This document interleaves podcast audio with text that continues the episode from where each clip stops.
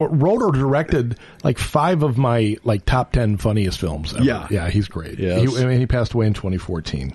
Uh, born today, 1945, and still just wonderful and sweet and super funny and beautiful. Goldie Hawn.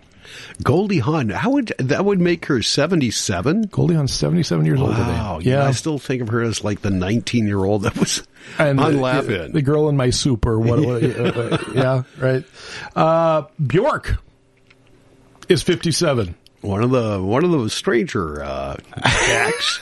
she's she's weird, along. and I, I I will honestly say I've never been a big fan of of her music, but people like her very much, and she's 57 years old today. Troy Aikman, I've never been a big fan of Troy Aikman Neither either, have I. but he's 56 today. Uh, Ken Griffey Jr. A very, you know, if Stan Musial is one of the all-time great uh, outfielders of all time, Ken Griffey Jr. might be the best left fielder well, top five at least of all of them all. Yeah. In his prime before he went to mm-hmm. Cincinnati, man, Ken Griffey was Yeah, and he was actually uh, he was a uh, center fielder. He's hit one of the, like the second most home runs out of anybody who hasn't done steroids. Third most. Yeah. Okay. Well, and that's pretty good. Mm-hmm. He had one of the most beautiful swings I've ever seen. He did. Oh man. Anyways, he's 53 years old today. Mm-hmm. And our final sports Hall of Famer of the day, born today in 1971, Michael Strahan, 51 years old. The uh, all- all-time sacks leader still, I think. Or sing- know. single season sacks leader for Yeah. sure. Yeah. Yeah. Yeah. And, uh, you know, famous for also being a, a TV host and having a really good gap in his teeth. I'm going to throw one more name in there. Okay. Going back to 1907, Buck Ram. I don't know who Buck Ram Buck is. Buck Ram is. Uh, he was a songwriter, and um, they did BMI, the uh, Union for uh, Musical Yes. Artists, uh, did uh, a tribute to their top five songwriters at, with uh, with airplay, radio airplay, in the first 50 years, which would have been probably in the 80s, maybe 1990 sometime. So everyone had done that. Okay. He was top five Really? Uh, along with Paul McCartney, Paul Simon, Jimmy Webb, and Chris Did, Kristofferson. did Buck Ram write Happy Birthday or something? no, he um, wrote it, it- so much. So much of it was doo wop. Okay. He wrote the doo wop songs, "The Great Pretender," "Twilight Time," "The okay. Magic Touch," "Only You," all those All hits right. for the Platters, and also hits for uh, Ike and Tina Turner, Duke Ellington, uh, the Coasters, Drifters, Penguins, Ella Fitzgerald, Glenn Miller. Okay, you know what's interesting about that too? The Paul Simon song I was just talking about, René and Georgette Magritte with their dog after the war, is a doo-wop song that pays as much uh, tribute to the doo-wop people you just talked about as it does to René Magritte. Buck Ram. Buck There Ram. it. There it is. His name was Sam, Sam Ram. But Sam, they called him Buck. Sam the Buck Ram. All right. All right. Noon three and five. And I'll be back in just a minute with uh, Justice Gordon yeah, Moore. we've got to usher him in, and we will see you back. Thank you. Thank you, Rich. Rich Larson from the KYMN News Center. Jeff getting out of here. I'll be back tomorrow morning. Coming up tomorrow on the uh, KYMN Morning Show, uh, we'll be talking with Andre Savanic because coming up this Thanksgiving Day is the return of the Laura Baker Services Association Thanksgiving Dinner. And we'll have more on that uh, tomorrow, along with Tim McNiff. Stay tuned. As Supreme Court Justice Gordon Moore is coming up next. Tis the season to experience Deck the Falls this Saturday in Cannon Falls. Get ready to start your Christmas shopping.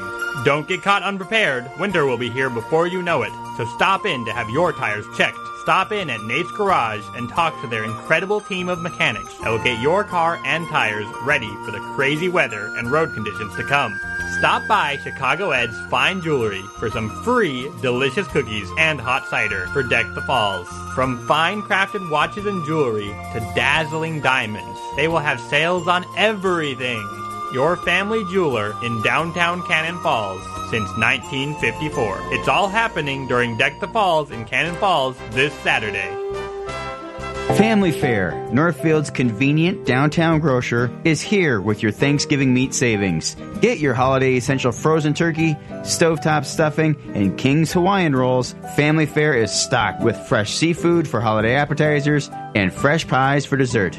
Stop in, grab the weekly ad, get a Starbucks, get what you need, and be on your way in minutes. Family Fare, your local neighborhood market that provides real values for real people in real communities. Tackle your hunger the right way at the Quarterback Club in Northfield. Their juicy chicken, tender baby back ribs, and flame broiled burgers are all made to order. For daily specials, quality food, and great prices, make it the Quarterback Club in Northfield. Do you want to spread the word about your business, event, or gathering? By all means, Graphics in downtown Northfield is here to help. We publish the Entertainment Guide, the Northfield Dundas Street Map, the Cannon Falls Discover Guide, and more. Make us your first stop and make the most of your advertising budget. Stop in at 17 Bridge Square in downtown Northfield between the Chamber and the Barbershop or give us a call 507 663 7937. By all means, Graphics, we're here to help. 905 on uh, KYMN Radio, AM 1080 and FM 95.1. My name is Rich Larson, and welcome to our monthly chat with Justice Gordon Moore of the Minnesota State Supreme Court. Legal Talk. Good morning, Gordon. How are you? Good morning, Rich. Uh, how are you doing? There we go. Sorry about that, Gordon. There, you didn't have your microphone yeah. on. Okay, good morning, everyone. Before we get going this morning, I want to publicly make a commitment to you, my friend Justice Moore. Uh, I don't know if you and I are going to have an opportunity to talk next month because of the holidays, or we'll work that out. Be, be uh, but when we talk in January, by January, the third Monday in January, I will have a proper opening put together for this show. This is my promise to you, sir. Good. That would be a fantastic Christmas gift, Rich. kind of a uh, yeah. We need something kind of appropriately, uh, you know, I guess legal sounding. Exactly. Something something serious yet, you know, not not uh, not in, not doom impending or anything right, like that. Yes. Just yes, exactly. Right. Maybe some oye oye or gavel pounding or something like that. something like that. Right. remember, right. I don't. Do you remember the old? Um, uh, uh this is going way back uh, on WCCO radio, uh, the old the old Boone and Erickson show. Oh yes, yeah. absolutely. And they had a they had a legal segment every uh, every once a week or every couple of days. I don't remember, but there was they had a really good oh yay oh yay gavel pounding thing. Maybe we need to go dig that up. You know what? There's somewhere there's a YouTube video that must have that. I mean, and I'm yeah. sure I can find it too. So I love the the Boone and Erickson uh, in the morning, and then the Cannon mess in the afternoon. Yeah, drive yeah, time with yeah. Steve Cannon. That was I uh, old days. that was that was uh, my dad listened to, to WCCO just religiously. I remember all that stuff from being a kid. So, um, this is the first time you and I have had a chance to talk since the, uh, the election and please allow me to offer my congratulations. You have been reelected to the uh, the Minnesota State Supreme Court, soundly defeating your opponent. Uh, you, it, it's my understanding, Gordon, that you are the uh, um, the top vote getter in the entire state of Minnesota. No one on that ballot got more votes than you did. Congratulations. Thanks, Rich. First of all, just slight clarification there that I was elected. I actually was oh, appointed right. by the governor, and so this was right. my first actual time before the voters. But yeah, it was it was nice to see the outcome. I, you know, when you're when you're running uncontested, you start dreaming up scenarios for writing campaigns mm-hmm. and what mm-hmm. happens if this happens. And, you know, there were a lot of write-in votes there, which I, my wife keeps telling me to not think too much about, but I, I probably could have done a little bit more with regard to some statewide name recognition issues. Uh, but I joked with my colleagues that I think uh, my vote tally was the product of being the first judge on the statewide ballot. I think people, including my own child, told me that she just got kind of tired filling in ovals on uncontested elections down the way. So I don't know how much uh, the actual numbers mean, but I, I am um, humbled and honored beyond uh, beyond what I can really adequately say to to be elected to that position. When I was appointed two years ago, I knew I'd be standing for election. Mm-hmm. I sort of assumed it would be contested. Mm-hmm. Many of our Supreme Court elections are, and so you know to say that was a little anxiety provoking would be an understatement when right. your your uh, livelihood is dependent on an election. But um, we got through it, and I think more importantly and more broadly, the system got through the election process uh, so far with a lot less drama than 2020. It's refreshing, is, isn't yeah, it? Yeah, it is. It's sort of how it's supposed to work. Mm-hmm. You know, people that lose elections concede the elections. Yep. They concede gracefully. Yeah. They're not filing endless yeah. lawsuits to, you know, try to undermine or attack, you know, the other side or the process or the people, more importantly, who are counting the votes, who are right. the real heroes. I think of this election cycle, uh, and particularly in some states where, you know, there is a lot of scrutiny to say the least. it's still a mess in Arizona, but uh, I think across the country, uh, we've seen a lot more grace in this uh, in this election than we had in years past, and and frankly, especially here in Minnesota, I I, I, I was frankly surprised to see so many concessions on election night and it was it was good to see. It was really good to see. Yeah, uh, bipartisanly too. I mean, yeah. uh, you know, both sides. I mean, people yeah. just you know, frankly, behaved like you would hope and have always expected candidates for public office right. to behave. Right. You know, it's it's tough to lose. It's yeah. tough to lose a contested, uh, hard fought election, and to stand up and acknowledge that. And I think it was. Congressman Ryan in Ohio that that told people, and I would urge people to listen to his comments mm-hmm. that night, that it was an honor and a privilege to concede the election yeah. after a hard fought campaign, obviously one that had a lot of you know national attention, and he stood up there and didn't you know point fingers of blame. He just said, you know, the voters have spoken, time to move forward. Right. And you know, I think everybody just kind of breathes a sigh of relief. It was a little bit like in 2000 when Al Gore stood before yeah. the cameras and said, you know what? This is going to stop now. I'm conceding. I could, I could make arguments. I'm not going to do that for the good of the country, right. for the good of the people. Right. right. We have to move forward. Right. And so, yeah, that was, I think, uh, a reassuring thing. But, yeah, uh, later in the today's episode, I'd like to talk a little bit more about judicial elections because this whole thing has been on my mind since okay. we last talked about, um, you know, yeah. why judges are elected, and I thought we had a few more things to say about that. But yes, um, the uh, you know the world goes on. The elections, the terms of judges actually start you know, in January after right. the election. So right. six year terms for uh, elected judges. So all the 105 members of the uh, Minnesota judiciary who were um, on the ballot, and only one of whom, uh, Charles Weber in Scott County, was uh, contested. Everybody um, won that those races, and so they will be sworn in again. You get resworn in every mm-hmm. term. Mm-hmm. So I will take the oath of office from the Chief Justice again uh, in January, uh, as our constitutional officers will, and the members of the legislature. Um, and so, yeah, the new the work continues, but it kind of begins anew with the right. start of the right. term You've got, uh, you, you, I, I, would think maybe you get a little lift in your step because you know you've got, you've got six years now ahead of you to, uh, to do the good work, continue the good work that you have done.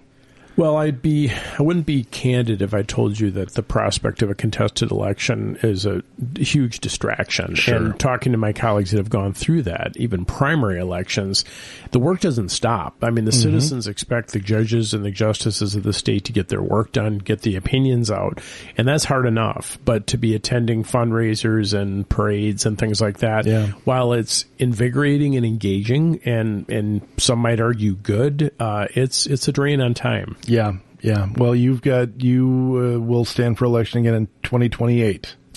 Uh, yes. If should you decide to, yes, yeah. I would. I would be eligible if uh, you know I'm fortunate enough to be still compos mentis and continuing to uh, perform effectively. Yes, I uh, seriously I would be I guess 65 at that point. Okay. So yeah, I, that would be a, another opportunity. Uh, you don't have to. I mean, obviously, I couldn't serve another full six year term beyond that because in Minnesota, judges have to retire the last day of the month that they turn 70. I didn't know that. Yes, which for me would be April of uh, 2023. And so that's why most. April of, not 2023. 2033. 2033. Yes. Yeah. yeah. I'm, I'm, advancing things a little bit. 33. Thank you. Uh, uh, and, you know, most judges do get appointed initially to their terms because they're basically filling the rest of a, ter- of a retired uh, judge's or okay. justice's term. So, right. yeah, I'll cross that bridge when we come to it. Right, right, right. Well, you've got, you've got plenty of time to think about that. Yeah. And I, and, and real, seriously, I, you know, my goal coming to the court was to establish that I could do the work and that I could do it credibly. I mean, going from a district court job to a appellate court job is a big jump. Mm-hmm. It's a big leap. There's just yeah. no doubt about that. I mean, my colleagues who had served on the Court of Appeals had probably a little bit more training than I did coming from a district court uh, mm-hmm. position to mm-hmm. work in an appellate environment but I uh, have been you know working hard every day to try to earn my credibility in that regard, and it's uh, it's really honoring and frankly really humbling to actually see the results and realize that you know the job that I've actually held for the last two years is now a job that I've been elected to by the people, yeah. not just appointed yeah. to by a, yeah. a, politician. Well, you you you you've uh, clearly earned the trust of the people, and I'm I personally am very glad to see it because I think you're a uh, you're a, you're a boon to the state. So. I just want to extend my thanks to the people that have reached out and told me that they supported me. It, it, they didn't have to do that. This is an uncontested election. You know, they didn't have to say boo, but I've had so many positive comments from around the community community and in St. Paul and for the judicial and legal community, people just being decent and supportive and, mm-hmm. and to everybody who supported me, thank you. Um, if you didn't support me because you either didn't know who I was or had a concern about something, I guess I hope to earn your support in, in a later election and, you know, move forward. Right, right. Well, again, congratulations. So beyond the election, what's, uh, what's been going on with the, uh, the, the Supreme Court this month? Well, uh, we're coming up on our December calendar. Uh, our December calendar starts actually in November. It starts uh, a week from today on the 28th. Uh, we have 12 cases uh, for argument in, well, for consideration in December. Not all of them have oral argument uh, with them. Um, we're kind of back to the first degree murder theme uh, that we had in September. We have five first degree murder cases. Four of them are direct appeals. Uh, a reminder to the listeners that in Minnesota, first degree murder is the most serious form of homicide mm-hmm. or murder, generally involving premeditated uh, murders. Some murders committed in the scope of or uh, during commission of other felonies, those go straight to the Supreme Court. They don't go to the Court of Appeals. So we hear those directly. Mm-hmm. So we have four direct appeals from first degree murder convictions and then one post conviction relief case. Those also, when they involve first degree murders, go directly to our court. Post conviction relief is a way for a person to attack a conviction after it's occurred by arguing that legal it's different than an appeal it's a process for you know, sometimes bringing forth new evidence or okay. new witnesses or making an argument that the law laws changed or something like that. Is that is that then asking for a new trial, or is that just asking to have the uh, the the the verdict overturned? It's most most commonly the former, a new trial, but okay. sometimes it's the latter. If, okay. if there just is an argument that the co- conviction was you know violated the law for some reason, uh, the state doesn't get a do over if a person is acquitted at a criminal trial. Mm-hmm or if a conviction is vacated because of the insufficiency of evidence by the, an appellate court, the state doesn't get to retry that person. Mm-hmm unless the the reason the conviction was overturned was because of a of a legal error, such as a jury instruction mistake or something like that. In that case, right. then the, if it's not related to the sufficiency of the evidence, uh, the person would get a new trial.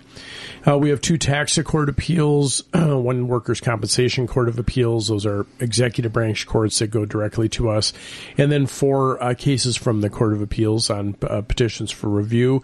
Um, the last week or last month, uh, Rich, we talked a little bit about the PolyMet um, permit, yes, um, yes. water discharge permit issue. That case actually got moved to December okay. because of an issue with one of the lawyers, and so that is being heard a, uh, a week from this Wednesday. Uh, that's the um, question of the contested case hearing uh, related to the issuance of permits for the copper nickel mine in northern Minnesota, and yeah. that's a big one. That has a yeah. record, I think uh, one of the justices said uh, 340,000 pages of materials that were generated during the permitting process.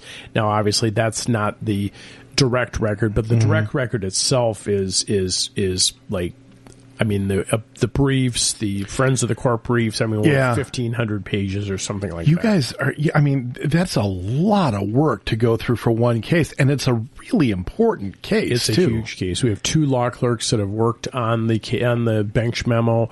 Um, it's it's an enormous case. Right. It has a lot of implications, and it's we were all we were all warned to get started early on Yeah. the reading for this case Yeah. because you know you can normally read another you know another justice's case in you know half a day or something like that, but this PolyMet case is not going to be that. I mean, Mm-hmm. This no. is this is going to No. be uh, tough. So, yeah, Thanksgiving for me is going to be a combination of family, turkey, uh, maybe a little soccer, football, and a lot of reading. A lot of bench memos. Yeah, Yeah. ex- exactly.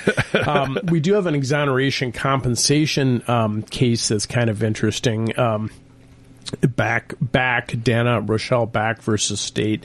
The legislature passed a law a few years ago that allows people uh, who were exonerated um, wrong because of a wrongful conviction. Many people have probably heard about the Innocence Project. People being exonerated who were you know sitting in prison because of a you know DNA sample that ended up being tested and revealing they weren't the person who committed it. Right. Question is, what type of relief financial relief should occur for people that have had to spend prison time that they, you know, arguably should never have spent. Interesting. And so exoneration compensation is the statute that was passed, and that has been back and forth before the court and the legislature.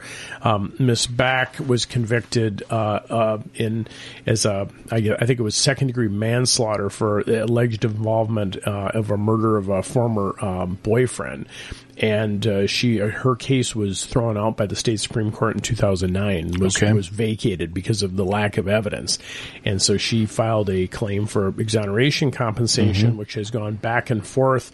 Uh, this is the second trip to the state supreme court. In 2017 the state supreme court ruled part of the statute unconstitutional. The legislature fixed it the petition was resubmitted and we're considering that. And Back's case is actually being heard on wednesday the 30th um, involving uh, right before the PolyMet case. So if you were to tune in to a session that would be interesting uh, for sure. In december it would be uh, wednesday the 30th My gosh. Now, so will, are you being asked to decide if the state should be compensating her at all, or are you being asked to decide how much she should be compensated? Uh, it's really the former. The, Okay. the amount of compensation is defined by, is listed by uh, by the legislation. I believe it's fifty thousand dollars for each year in prison, Okay. twenty thousand dollars for each year on supervised release. The question, though, that in Back's case is, you know, was she exonerated uh, under the meaning of the law? Interesting. Okay. Uh, and you know, without getting more into the details of it, it's an interesting statutory interpretation question, and you know, it's got a lot of implications for other yeah. cases. Yeah. Well, wow. Okay. So yeah, that's uh, those are two of the highlights on our December calendar. Um, we are, you know, moving forward on other uh, issues too. We're dealing with the uh, the state the the ABA, the American Bar Association, has provided the court with some recommendations for um, the relationship between the court and the Office of Lawyers for Professional Responsibility um, in response to some concerns that have been uh, raised regarding that issue. You know, that's the office that disciplines attorneys. And so we are considering those recommendations, uh, and there's going to be at some point a very large public hearing on that after the first of the year. So Okay. that's something we'll talk about later. Yeah. Um, the question of the bar exam and how the bar exam does it or doesn't it really provide um, a path to being a lawyer that is, you know, that is modern, relevant in a modern sense. I mean, there's a lot of critics of the bar exam.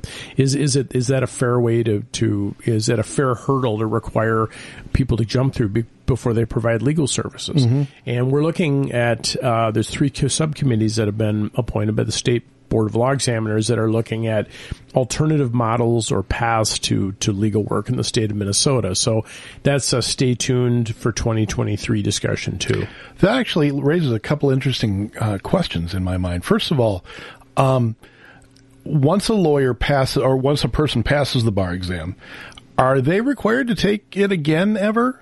No. Okay. Nope. You once you pass, and uh, within that stage, you're not unless unless you are uh, disciplined and are suspended or you know frankly removed from the Sure. bar, then under those circumstances you would. But some states uh, require you to take their individual bar exams. Mm-hmm. Others, you know, the uniform bar exam states, which is a consortium of states that basically give the same type Mm-hmm. of exam, you can waive into other states if you get a certain uh, UBE score, Mm-hmm. and so that's a that's a path that some lawyers use to get licensed in Minnesota, Okay. depending on what our cut score is. Is there any? I mean, be, be- because you know the, the law is a living thing, and it, it, it evolves and it changes over time. Is there any continuing education or updated education that lawyers are required to undergo? Yes, absolutely. We're required to have 45 hours uh, each reporting cycle, which I believe is three years. So I think Okay. it's 15 hours of what we call continuing legal education a year. For judges, is continuing judicial education. So for the in the first week of December, uh, the judges will be convening at the annual annual conference of judges. You know, that's a way for judges to hear updates on case law and other things from experts, policy experts, legal experts, and it's really important for us to maintain education. I mean, Yeah. it's not a static thing. Right. I mean, the law changes dramatically as we've seen Supreme Court decisions can change dramatically, and so we have to adapt to that. Yeah, uh, I would think that's really important. I'm actually, really, I'd never thought about that before. I'm glad to know that you guys have to update yourselves. Um, a couple of other things of interest to me and, and hopefully to the listeners. Um, over the last week, there was a really a bombshell story that dropped in the New York Times about another alleged leak from the United States Supreme Court. Yes. And, and this alleged, I want to capitalize that and underline it because it's been denied. But um, as uh, listeners may be aware, the New York Times reported that um, one of the justices, Samuel Alito, allegedly told private dinner companions about how the High Court was going to decide a landmark case of tw- in 2014, Burwell versus Hobby Lobby. And for, for people that are in the legal community, you know that the Supreme Court decided that requiring a company to provide contraception as mm-hmm. part of health coverage violated religious freedom of mm-hmm. the company. That was mm-hmm. Hobby Lobby. Um, and so this story was brought to the New York Times by this kind of controversial figure, Okay. a very conservative um, member of a religious community that had been, frankly, very much uh, to the right on the reproductive rights issue, and now Yeah. has kind of gone the other other direction. Interesting. Uh, and there's emails that were obtained. Uh, the story was sourced, and it's. Um, to say the least, highly problematic. Wow. Very problematic. Uh, Justice Alito is denied uh, discussing uh, the authorship of the of the Hobby Lobby case. Denied being, he's basically denied the story. So I want to emphasize Sure. that. But in light of what happened with the Dobbs decision Right. that Justice Alito authored and the leak of that draft opinion, which has not yet been the, the result of the internal investigation hasn't been revealed to the uh, to the people. Um, you know, this is raising a lot of concerns, and along the lines of this, uh, Justice Kagan. Justice Alito have engaged in kind of this back and forth over the summer over, you know, the question of the court's legitimacy, frankly. I mean, Wow. there- there's been a, you know, a, a back and forth Yeah. through different speeches, different, um, and, you know, there's a lot of concern right now about this whole topic. Um, and I, I'm not going to say more about it other than I know initially, you know, the, the comments in the media were to blame staff members or law clerks for this uh, this Dobbs decision being disseminated, and the silence on that front to me has been noteworthy. Um, I Yeah. would think if there had been somebody that was implicated in doing that, that we would have found out about that. So, stay tuned on this. Um, I the New York Times I don't think is going to let this go, and I would- uh, chief the chief justice, uh, in my opinion, um, is in a really difficult position here. I mean, Really? well, I, I think with regard to the institutional legitimacy of the Yeah. court, which he is the protector of, and I know from his public comments he's quite concerned about, as he Mm-hmm. should be, about the legitimacy of the court, the, the perception of the court in the American public, and you know. Um, just the, how the people view the court. Is it viewed as a political partisan organization or is it viewed as an unbiased arbiter of le- important legal disputes? leaks to my in in my memory, leaks from the Supreme Court have been unheard of until now. And I'm not going to ask you to comment on this at all, but it, it I, I will just say it's interesting that they're both con- uh, both uh, uh, connected to uh, Justice Alito. You know, I'm not going to say anything more about this, Rich, Yep. other than to just say that uh, I think inter- concerned citizens should be paying close attention Yeah. to the follow up on these stories because We have we have a responsibility to, to pay attention to this. Yeah, we do. I mean, this is. I mean, the court because of the le- the legislature at the federal level, Congress's inability to legislate in certain important areas because of, of bipartisan divides. The court has been delegated in a sense or has become the decider on some of these incredibly important public policy issues. a lot of public policy issues. And the question is, you know, is is that good? Is that appropriate? Right. Well, that's another discussion. It you know, is. political science. You know, maybe that's the 301 class. But I just am concerned that if citizens view the court as just being a political beast, I mean, Yeah. it just as a poli- an arm of political parties, and whoever can ram through appointments to the court will control that agenda. You know that that to me does some serious damage to Yeah. the institution. And unfortunately, with our, our partisan uh, uh, situation right now, that is sort of the way. And it's not just in the last five years. I mean, we're talking the last thirty some years. I mean, that's the way the public uh, perception has been drifting too. For the, and it's you're right. I agree with you. It's it's a sad thing. it's you know I, I we've talked about this before at, at the state level we are very very careful to not engage in discussions regarding our cases outside of the office clerks are instructed that we protect our materials um, we honor the requirement that we confine our discussions about cases to those who have a reason to know within the, the court and that opinions aren't draft opinions that are being circulated aren't leaked they're not discussed uh, things can change, and you know the what ends up coming out is the product of considerable internal discussions and edits, uh, and not outside influences. Right, right. So let's uh, let's talk a little bit about uh, uh, judicial elections. A little yeah, bit. yeah. The uh, just a kind of a little primer here on judicial elections. I mean, people have asked me over the last month or so, why do we elect judges in this state? Right. Why? You know, kind of the I think sort of the underpinning of the question is, is this really worth it? What are we doing if there's only one contested election? It's it's been part of our system actually since statehood. Uh, it's par- been part of the Minnesota Constitution since 1858. Actually, I learned the judges started at seven year terms, and then that moved to six. Um, prior to the late 1800s, however, the balloting process was controlled by the political party. It wasn't until the late 1800s that the so-called Australian or the secret ballot was was um, required to be used in Minnesota, uh, requiring ballots to be printed on plain white paper at the direction of public officials, not hmm. political parties. All party names are on it, and voters could mark their their choices in secret. Seems like a logical, obvious thing, Yeah, but that isn't yeah. always always been. Interesting. Uh, but most importantly, in 1912, the Minnesota legislature mandated that all judicial elections were to be nonpartisan. So party designations removed from ballots. Candidates would not be required or permitted to, to find or to get party affiliation. And so that's essentially how it, it has been since then. Um, the incumbent designation was added to the ballot in the late 40s.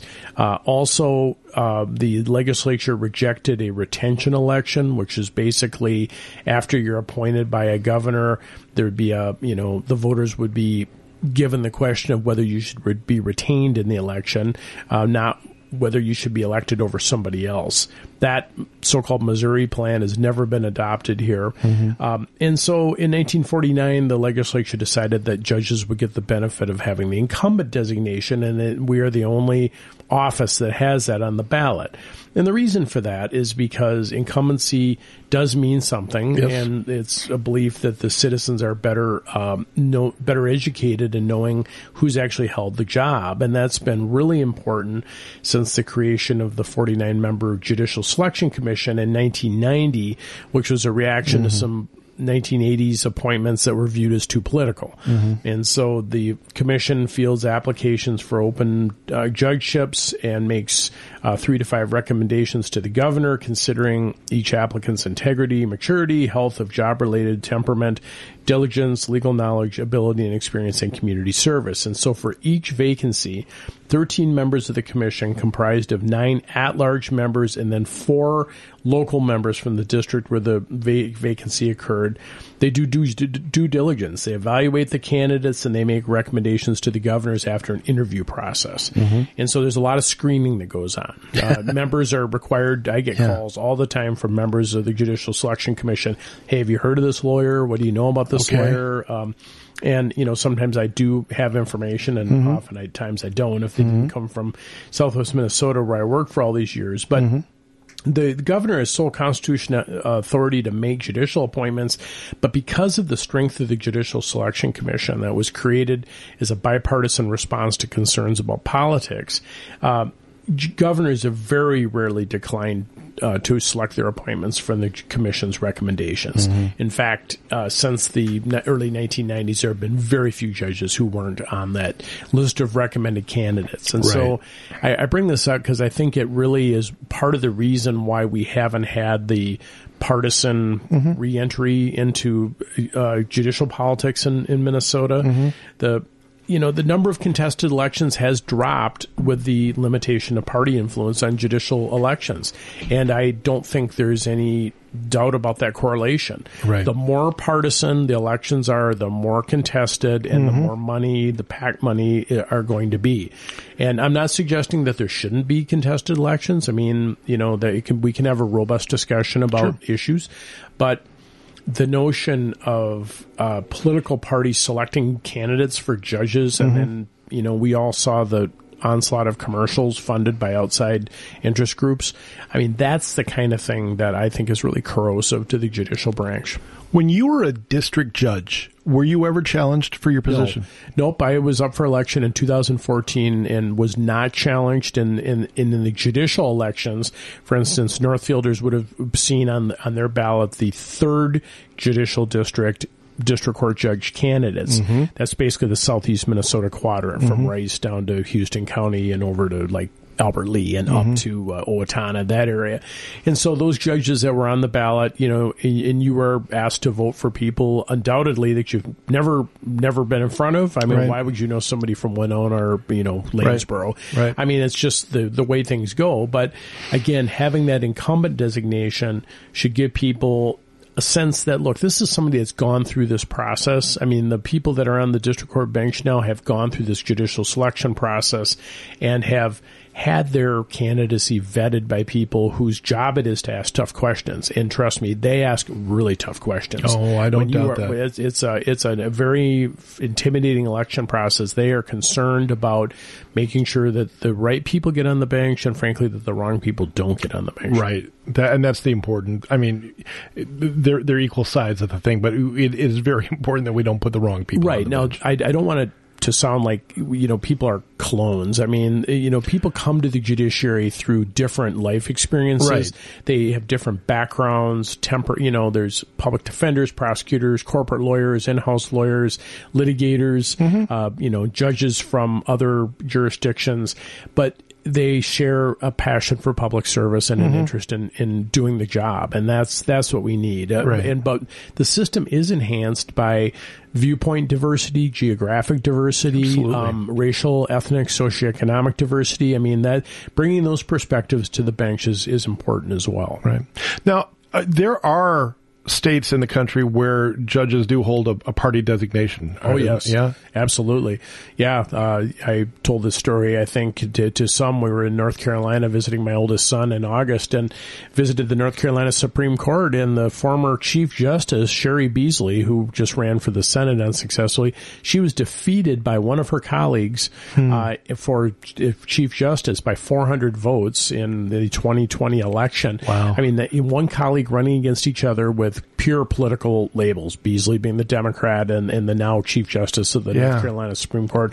as a Republican. And, you know, I asked this guy that was giving us the tour, I said, well, how did that work internally? And he just kind of looked at me and shook his head. I mean, that, that just cannot be co- conducive to no. collaborative and, no. and, you know, I mean, no. that, that just ends up siloing people, you know, and that's what you don't want. There's a reason we call it a collegial court. I yes. mean, you, you, you guys are, are, are expected to, uh, treat each other with, uh, with, with great respect and, and, uh, uh, there's got to be some dignity involved, right? In and, and, and, just to finish the story, there's Sorry. no no indication that that the justices in North Carolina, you know, didn't do those things, but it did create, you know, an impression of a completely partisan process. Of course, it did. And you know, that's just you shouldn't have to be raising money immediately upon getting appointed to a judicial position. I mean, if when we go down that Man. road, I think we are we are in danger of having our court system just become captured by special interests. We talked about this a little bit last week too, and I will, I will say again the idea of a uh,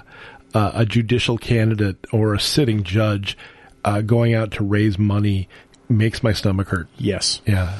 Yeah. I when I became an uncontested candidate for mm-hmm. this last term, I decided it would be unethical and inappropriate for me to be asking anybody for money yeah. for an uncontested race.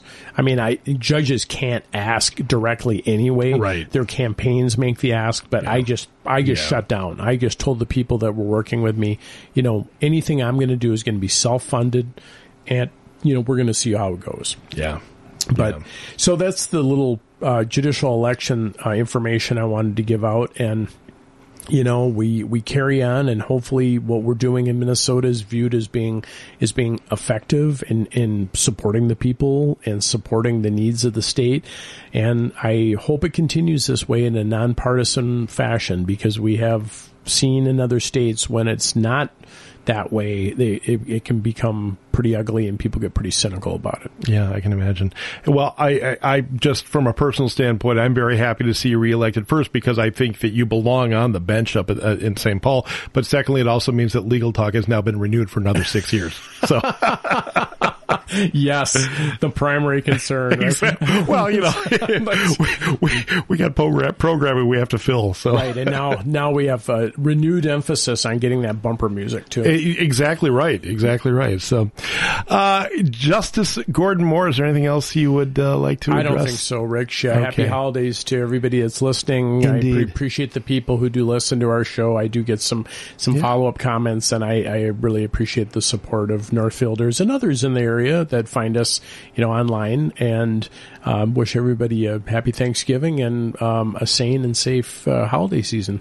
And and the same to you, sir. You've been listening to Legal Talk uh, with Justice Gordon Moore on AM 1080 and FM 91. 95.1 KYMN radio. And uh, coming up in just a minute, we'll hear a little Boz Scaggs. Thanks for listening, folks. Real radio, true variety, 95.1, The One.